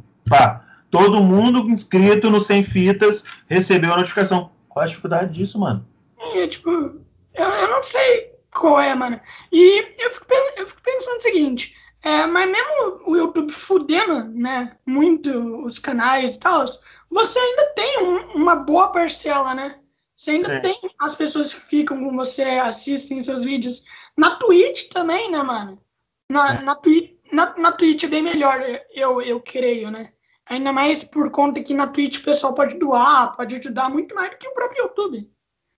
Porque o YouTube, ele tá... Só terminando o pensamento anterior, tipo assim, no final do ano que eu digo que eles diminuem o tamanho da trozoba, é que eles meio que parece que eles entregam para mais gente e o AdSense começa a valer um pouco mais, o CPM, né? O custo por visualizações. Parece que o YouTube está querendo meio que dar uma igualada com a Twitch, porque eles desenvolveram uma ferramenta que está em beta teste chamada Aplauso, que é tipo, você grava o vídeo, lança ali, você posta, e aí para alguns já está habilitado, mas por enquanto não para todos e tal. Eles escolheram alguns aleatoriamente, porque tem canal menor que o meu que tem essa ferramenta habilitada, que funciona simplesmente do cara dar um aplauso, dar um donate para um vídeo gravado e não para uma live. É como se fosse um superchat que ele manda para você no vídeo, entendeu? Uhum. Que é basicamente estendendo a capacidade do YouTube mesmo de ganhar, porque ele pega e garfa aí, eu acho que metade desse valor. Tá ligado? Ele ganhando mais grana mesmo, no final das contas. A gente ganha, mas eles ganham bem mais, né? Daí fode. Eu acho que isso é com todo mundo, né, mano? É por isso que hoje em dia não tem muito conteúdo muito criativo no YouTube, enquanto que o YouTube, foda-se, né? A gente sabe, o YouTube é muito mais investidor do que a pessoa que tá produzindo, né? A gente sabe muito bem isso. É, o YouTube, ele se liga mais nisso, e quem é produtor é vamos dizer assim, a gente tá por baixo de tudo. Eles pensam primeiro na empresa, né, no investidor, depois o usuário, e lá embaixo, se sobrar um pouco, eles pensam nos criadores de conteúdo. Atualmente é isso. Na Twitch eu acho um pouco melhor, porque não só... Já a galera da Twitch já tem uma mentalidade diferente, já eu acho. Mesmo daqui do Brasil, já tem uma mentalidade de saber que aquilo ali não é só você assistir, não é o ganha-pão do cara, sabe? Tipo assim, eu gosto desse cara, eu vou ajudar esse cara, eu vou apoiar o projeto do cara, entendeu? Então, eu acho que deveria ser mais difundido isso no YouTube também, e outras plataformas. Mano, a gente já tá ficando aqui com 1h20. Eu tenho 3 coisas pra te falar antes de acabar. Primeiramente, eu adorei essa tatuagem que você tem no braço aqui. São duas, o final da saga de Alabasta, que, mano, não tem como não ter. E esse aqui é o peixinho do Avatar, a Lenda de Aang. Legal, mano. Legal, pra mim, melhor que o daquele lago lá da tribo da Água do Norte. Eu tenho um e minha esposa tem outro. Eu não acabei, Avatar, eu quero acabar ainda. Não, mas vale a pena, né? Vale a pena. Isso é a primeira temporada, é o livro 1, é o livro da água, cara. Assista. Sim. O melhor personagem de Alabasta é o Karui, a gente sabe disso. Sim. Inacreditável. Eu tô entre o Karui e o cachorro bazuca, mas o Karui ganha. Sim, cara, e falando em Karui, tem muita gente, eu tenho contato com o Karui Raps, eu não sei se você conhece ele, você conhece? Cara, o Karui, sim, eu conheço ele, mas mais eu sigo os dois perfis dele, mas eu tenho muito contato dele por conta das ilustras que ele faz. Ele é muito bom no rap, mano, eu tenho o WhatsApp dele, tanto que ele me falou que tu era gente boa pra caralho. Ele fez uma ilustra, botou minha cara no... Eu me achei gostoso pra caralho, que ele colocou minha cara no corpo do Yami Sukehiro, de Black Clover. Puta, eu fiquei gatão. Sim. Inclusive, que vale a pena você assistir, que você olhou pra cima, se você não sabe quem é Yami Sukehiro, quer dizer que você não assistiu Black Clover ainda. Então assista. Ele me mandou essa imagem no WhatsApp, ele me mandou ontem essa imagem no WhatsApp, com você como Yami. Velho, foda, mano. Animal, ele desenha muito bem. E ele manda bem no rap também. Eu já vi o trampo dele lá no canal. Ser colocado como Yami deve ser um elogio demais. O cara gostou. Eu não me sinto digno. É porque eu sou ousado. O homem é brabo demais, tá doido. Inclusive, um dos melhores personagens, na minha opinião, eu curto pra caralho o Yami. É um dos poucos personagens de Black Clover que é realmente, foda. Sabe, realmente legal. Quanto que a gente sabe que não tem muitos, né? Não tem muitos. Tem uma galera paia pra caralho. Mas eu gosto do Yami, que o Yami ele tem muito essa vibe do Luffy de não ter preconceito com ninguém, cara. Ele e a Charme. Sim, a Charme é fantástica também. Charme é incrível. E o outro que eu queria te falar, que eu queria te perguntar é... Mano, a divulgação no Podpah que eu vi, na sua opinião, funcionou? Por conta que eu também estava conversando sobre isso ontem, cara, e a gente chegou à conclusão que se os caras eles não gaguejassem e mostrassem um pouco mais de compromisso na hora de divulgar, você poderia ter mais. Você não acha isso? Sim, concordo. Os caras que falam de um pouco mais... natural. Um pouco mais natural é a galera, é os caras do Flow, mas é muito caro, não vale a pena pra gente que tá começando aí, se inscrever lá. Eu fiz muito de teste, principalmente o teste real foi lá no podcast da Dani Russo. Aí quando eu vi que o Cossielo ia, eu falei, não, vou fazer Cossielo, porque o Cossielo vai render, porque vai dar uma galera. Todo mundo vai querer ver. Todo mundo vai querer ver, tanto que o podcast do cara tá com mais de 3 milhões de visualizações e tal. E eles estão dizendo, tipo assim, é uma dica que eu tô pra galera que tá começando no Rap Geek, vai juntando dinheiro, que parece que os 7 minutos vai no Podpah. Que da hora, mano. Foda. Então, tipo assim, se os caras dos 7 minutos for no Podpah, a galera que tá começando no Rap Geek, que tiver um trampo presença, um trampo da hora, sabe, um trampo bom, acho maneiro usar para divulgar.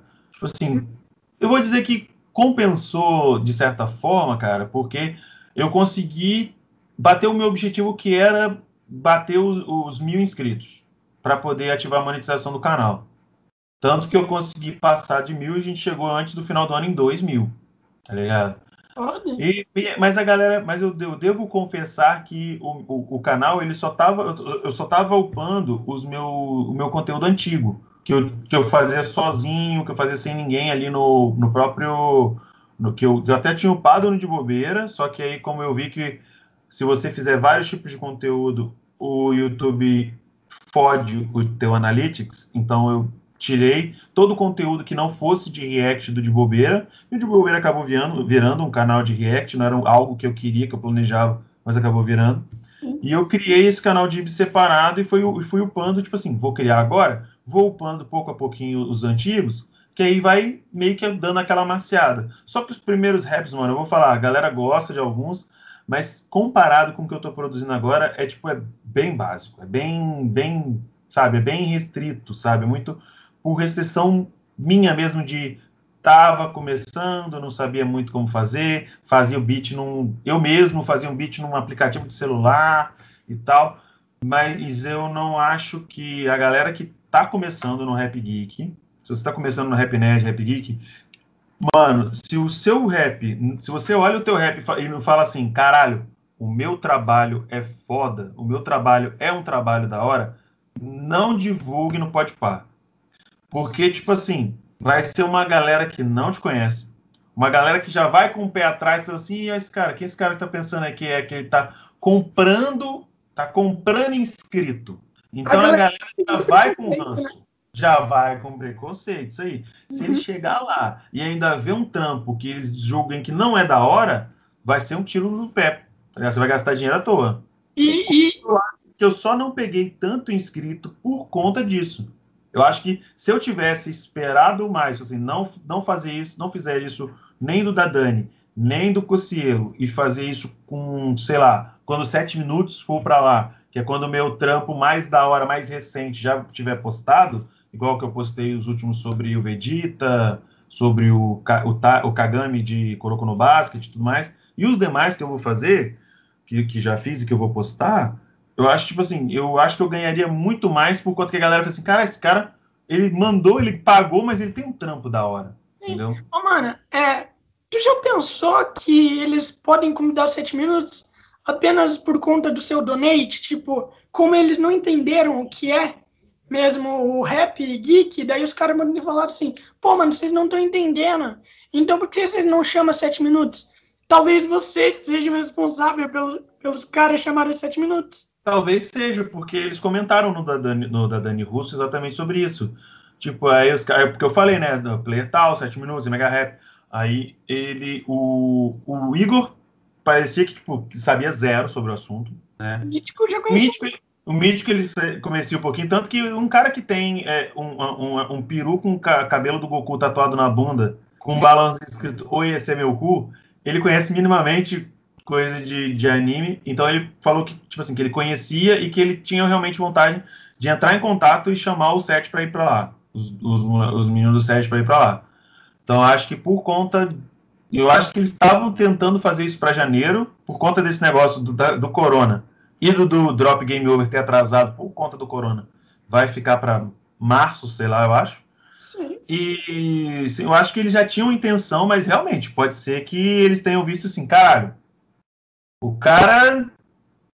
Se os malucos vier aqui, os caras tá batendo 10 milhões. Vai vir um monte de candango doido que nem esse aí, tá fazendo donate pra nós. Nós vamos arrancar uma grana desses trouxas. É, e tipo, é uma oportunidade muito boa, por conta que as pessoas podem doar lá e os caras vão colocar moral, sabe? Se os caras não entenderem, os caras vão falar, pô, olha só, é isso, isso, isso, isso. Vai ser, é isso, é foda e tal, daí os caras vão dar moral. Por conta que é um trampo que os caras mesmo... Velho, o 7 Minutos incentivou todo mundo que tá aí. 7 Minutos e tal. Eles foram os pais do Rap Geek. E hoje tá vendendo pra caralho. Tu viu o rap dos Toros Negros? Do KG Beats? Sim. Muito bom. Só gente foda. E tipo assim, é gente que ninguém conhecia. Só dia... Pois é, é um bagulho que eu consigo entender, mano. A cena do Rap Geek é muito engraçado, porque é um reflexo do YouTube. Tem um monte de gente dentro do rap, que faz rap nerd, rap geek, ou trap nerd, ou trap geek, sei lá, que você não conhece, que tem pouco inscrito, e quando você vai ouvir, é incrível. O cara é absurdo. Incrível pra caralho. Ou a mina é absurda, por exemplo, eu fui conhecer esses dias o trabalho da Dia. A mina, é que ela faz parte da galera da URT, né?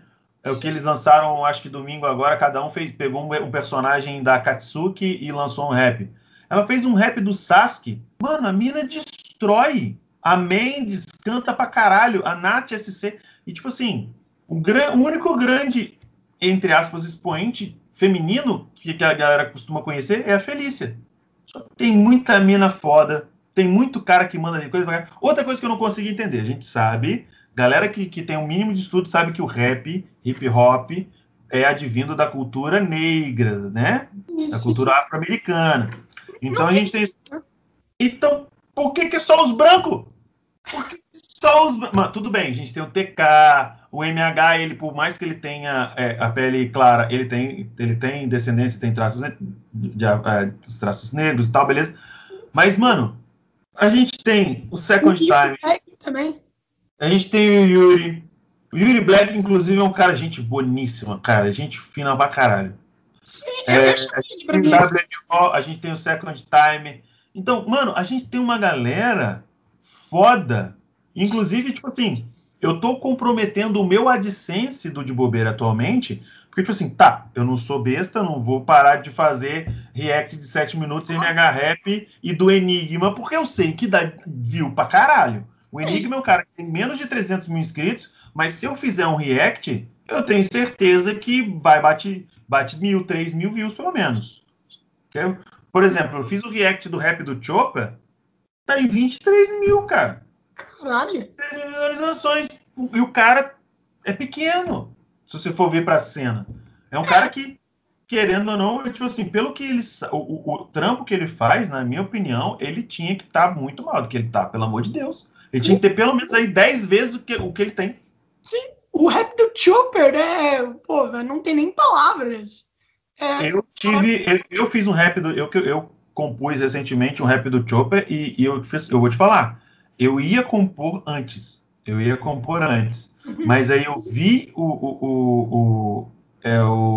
esse rap do Enigma e eu falei assim, eu não vou compor nada do Chopper enquanto eu não esquecer esse rap do Enigma. Porque eu posso fazer alguma referência e o pessoal vai chegar e falar assim, lá, ó, tô copiando Enigma, pá. Aí eu falei assim, não, eu não quero ser influenciado por ele, porque é muito icônico. É um rap muito foda. Exatamente, mas e se tu contasse a história do Chopper, tipo, desde o começo até o arco atual, sabe? Não dá, eu acho que não dá no momento, deixa eu ver até onde que para. Não é bem no arco atual, mas ele para bem recentemente. Acaba no momento que sai a segunda recompensa dele, que passa de 50 para 100 berries. Ó, eu vou te dar uma dica aqui de 3 personagens incríveis pra tu fazer rap. Um dele é do Mr. É do Mr. Tree? Não é o Mr. Tree, é o Mr. É o Mr. Tree, o cara com 3 na cabeça, né? Obviamente. Olha aí. Beleza. O Fox e o Hold Jones. 3 personagens maravilhosos para fazer os apps. Olha só, gente boa, hein, caralho. Os personagens que a fandom mais ama. Porra. Eu tenho vontade de fazer um do Bon Clay, mano. Do Mr. Two. Acho que o Bon Clay rende bem. O Ivankov também é incrível. Do Ivankov, ele não foi muito explorado ainda, eu acho, pra ter um rap, sabe? Eu não sou o Enigma fazer um rap do... Acho que ele fez do Barba Negra, eu acho. Sim, Barba Negra. Katakuri, mano. Não tem nada do cara. E aí ele fez um rap em 10 horas e foda-se. E ficou bom pra caralho. Tirou leite de pedra, o cara. Sim, mano. Rap do Katakuri, velho. Incrível. Meu Deus. É incrível. Sério. Sim, é maravilhoso, mas eu não faço ideia de como o cara tirou... De onde o cara tirou toda aquela história. Como assim, Rob? É óbvio que eu do cu. Sim, ele tirou do cu! Porque, ele pegou as cenas, a gente, é aquele mini background que a gente vê no meio da luta dele contra o Luffy, e ele transformou aquilo numa rap incrível, velho. É muito bizarro. Ele é muito foda, sinceramente, cara. Ele é um cara que, na minha opinião, eu bato o martelo aqui. Ele tinha que ter pelo menos 10 vezes mais inscritos que ele já tem agora. Ele tem 250 mil. Ele tinha que ter 2,5 milhões, 3 milha. Eu acho que ele tinha que ir muito mais.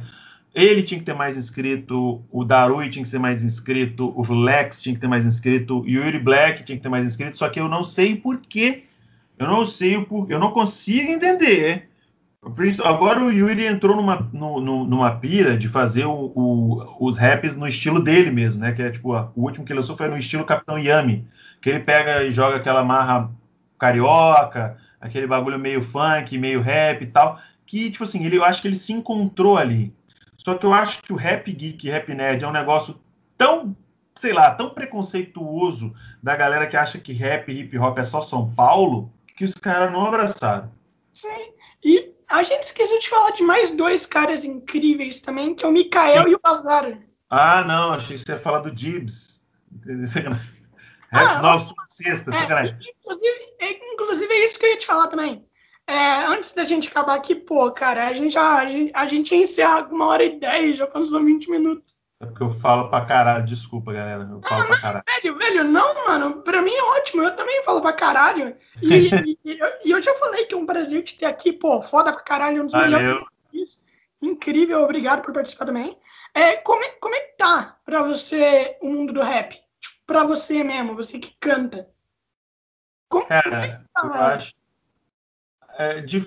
Eu acho que, o mundo do rap, pra mim, como... individualmente, só pra mim, eu acho da hora porque eu sempre gostei muito de contar história, sempre gostei muito de falar, e desde que eu comecei a aprender a tocar violão quando eu tinha 13 anos de idade, eu sempre gostei muito de cantar, e eu acho, os personagens, a história tá pronta, tá ali, o sentimento você já teve, você já consumiu a mídia, você já consumiu o personagem, seja pelo mangá ou seja pelo anime. Inclusive, o WLO, ele tem alguns raps muito maneiros que ele lançou recentemente. Teve o rap dos Hashiras, de Demon Slayer, e dos Espadas de Bleach.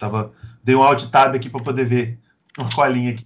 E ele tem feito também de uma obra que só saiu no mangá, que... Deixa eu só ver a colinha aqui de novo, porque eu tô muito ruim.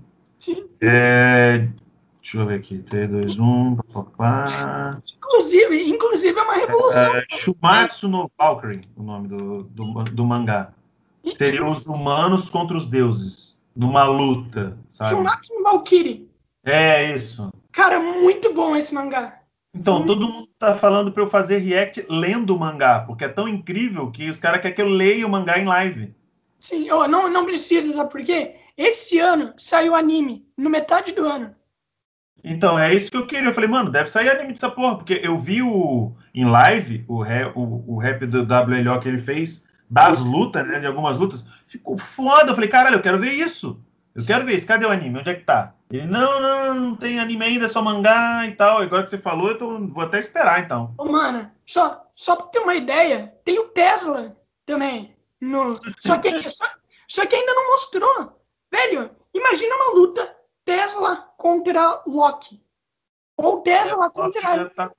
Sim, Tesla contra Loki seria incrível. Tem o próprio... Os Loki já tá acostumado a tomar choque de Thor aí, né? Vamos ver.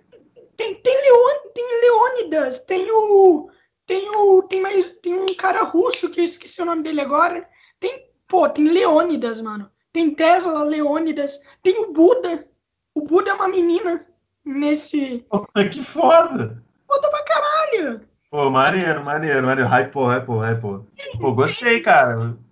Sim, tem os caras que defendem... Tem os caras da mitologia japonesa que defendem o inferno também. Daí, na mesma cena, tem Buda, os caras que defendem o inferno na mitologia japonesa, com Loki, e os humanos mais poderosos que tem, tipo o Sasaki lá. E daí eles começam a lutar, aparece Odin e Zeus pra acabar. Nossa senhora, que fusaca, Jesus. Mas gostei, acho que vai ser maneiro, porque, tipo assim, só pelo rap eu já achei da hora pra caralho, pela miscelânea que é de crenças e de mitologias e tudo mais, achei foda. Pra caralho. E por conta, tipo assim, exatamente eu acho isso, cara. A história tá pronta, sabe? É só você saber o que você quer passar. Você tem que encontrar uma galera da hora pra trampar com você. Porque, tipo assim, eu não sou o Enigma, eu não consigo fazer tudo em áudio. O Enigma, tudo bem que ele demorou um tempo pra atingir o nível que ele tá hoje, sabe?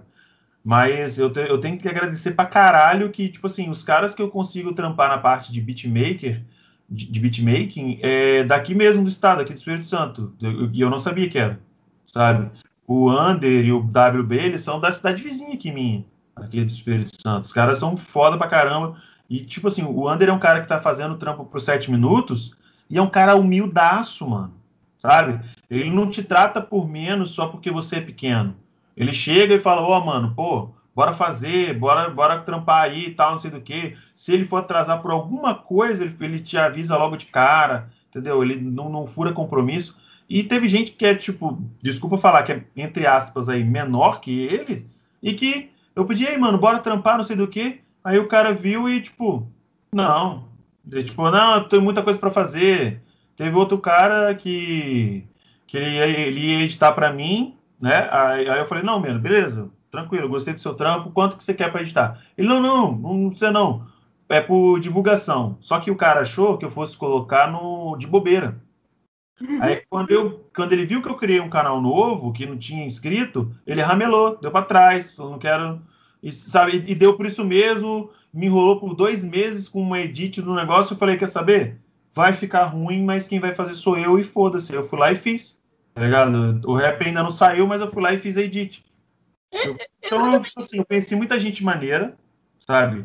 Uhum. Que possivelmente vai render feat daqui a um tempo, como o Yuri Black, o Lex, o VG Beats, o lendário Gafanhoto, que ele tá saindo, né, do React, indo pra de rap e tal, que também é um cara muito gente boa. Mas eu acho que, tipo assim, tem muita gente que, sabe, sei lá, mano, é meio estrela, tá ligado? Sim, só que isso aí tem tudo quanto é lugar. Não tem por que a gente ficar pensando que é porque sou eu. Não, é porque o cara é assim, a culpa é dele, não é sua, né? É assim que é. E, mano, bom, a gente já vem se abrir aqui. Primeiramente, muito obrigado por participar. Eu espero que tenha gostado, né? Pra caralho. Nem vi o tempo passar. Sim, é isso que eu quero. Eu quero deixar a pessoa mais confortável possível. Afinal, o podcast tem que conversar. Não dá pra eu te deixar desconfortável aqui ou tu não vai falar nada.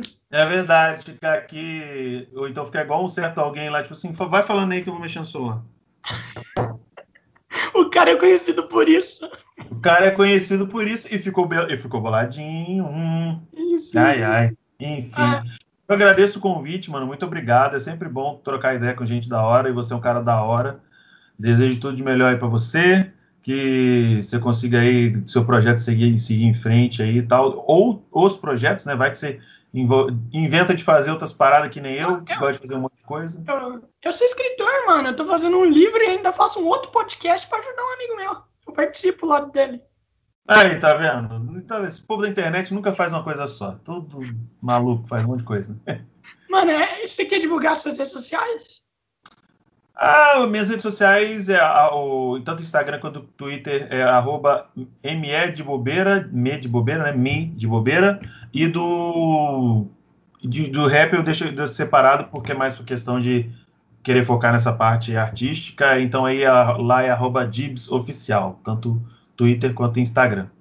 Sim. Beleza? Ah, falou, velho. Falou aí. Obrigadão aí, um abração pra todo mundo. Valeu, Lourenço. Um abração, cara. Até.